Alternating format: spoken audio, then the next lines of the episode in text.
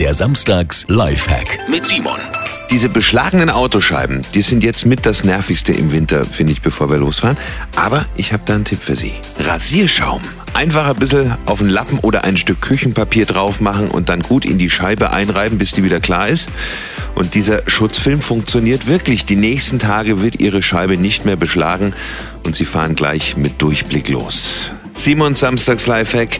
Das sind so kleine Tipps und Tricks, die den Alltag ein bisschen einfacher machen. Jeden Samstag gibt's einen neuen.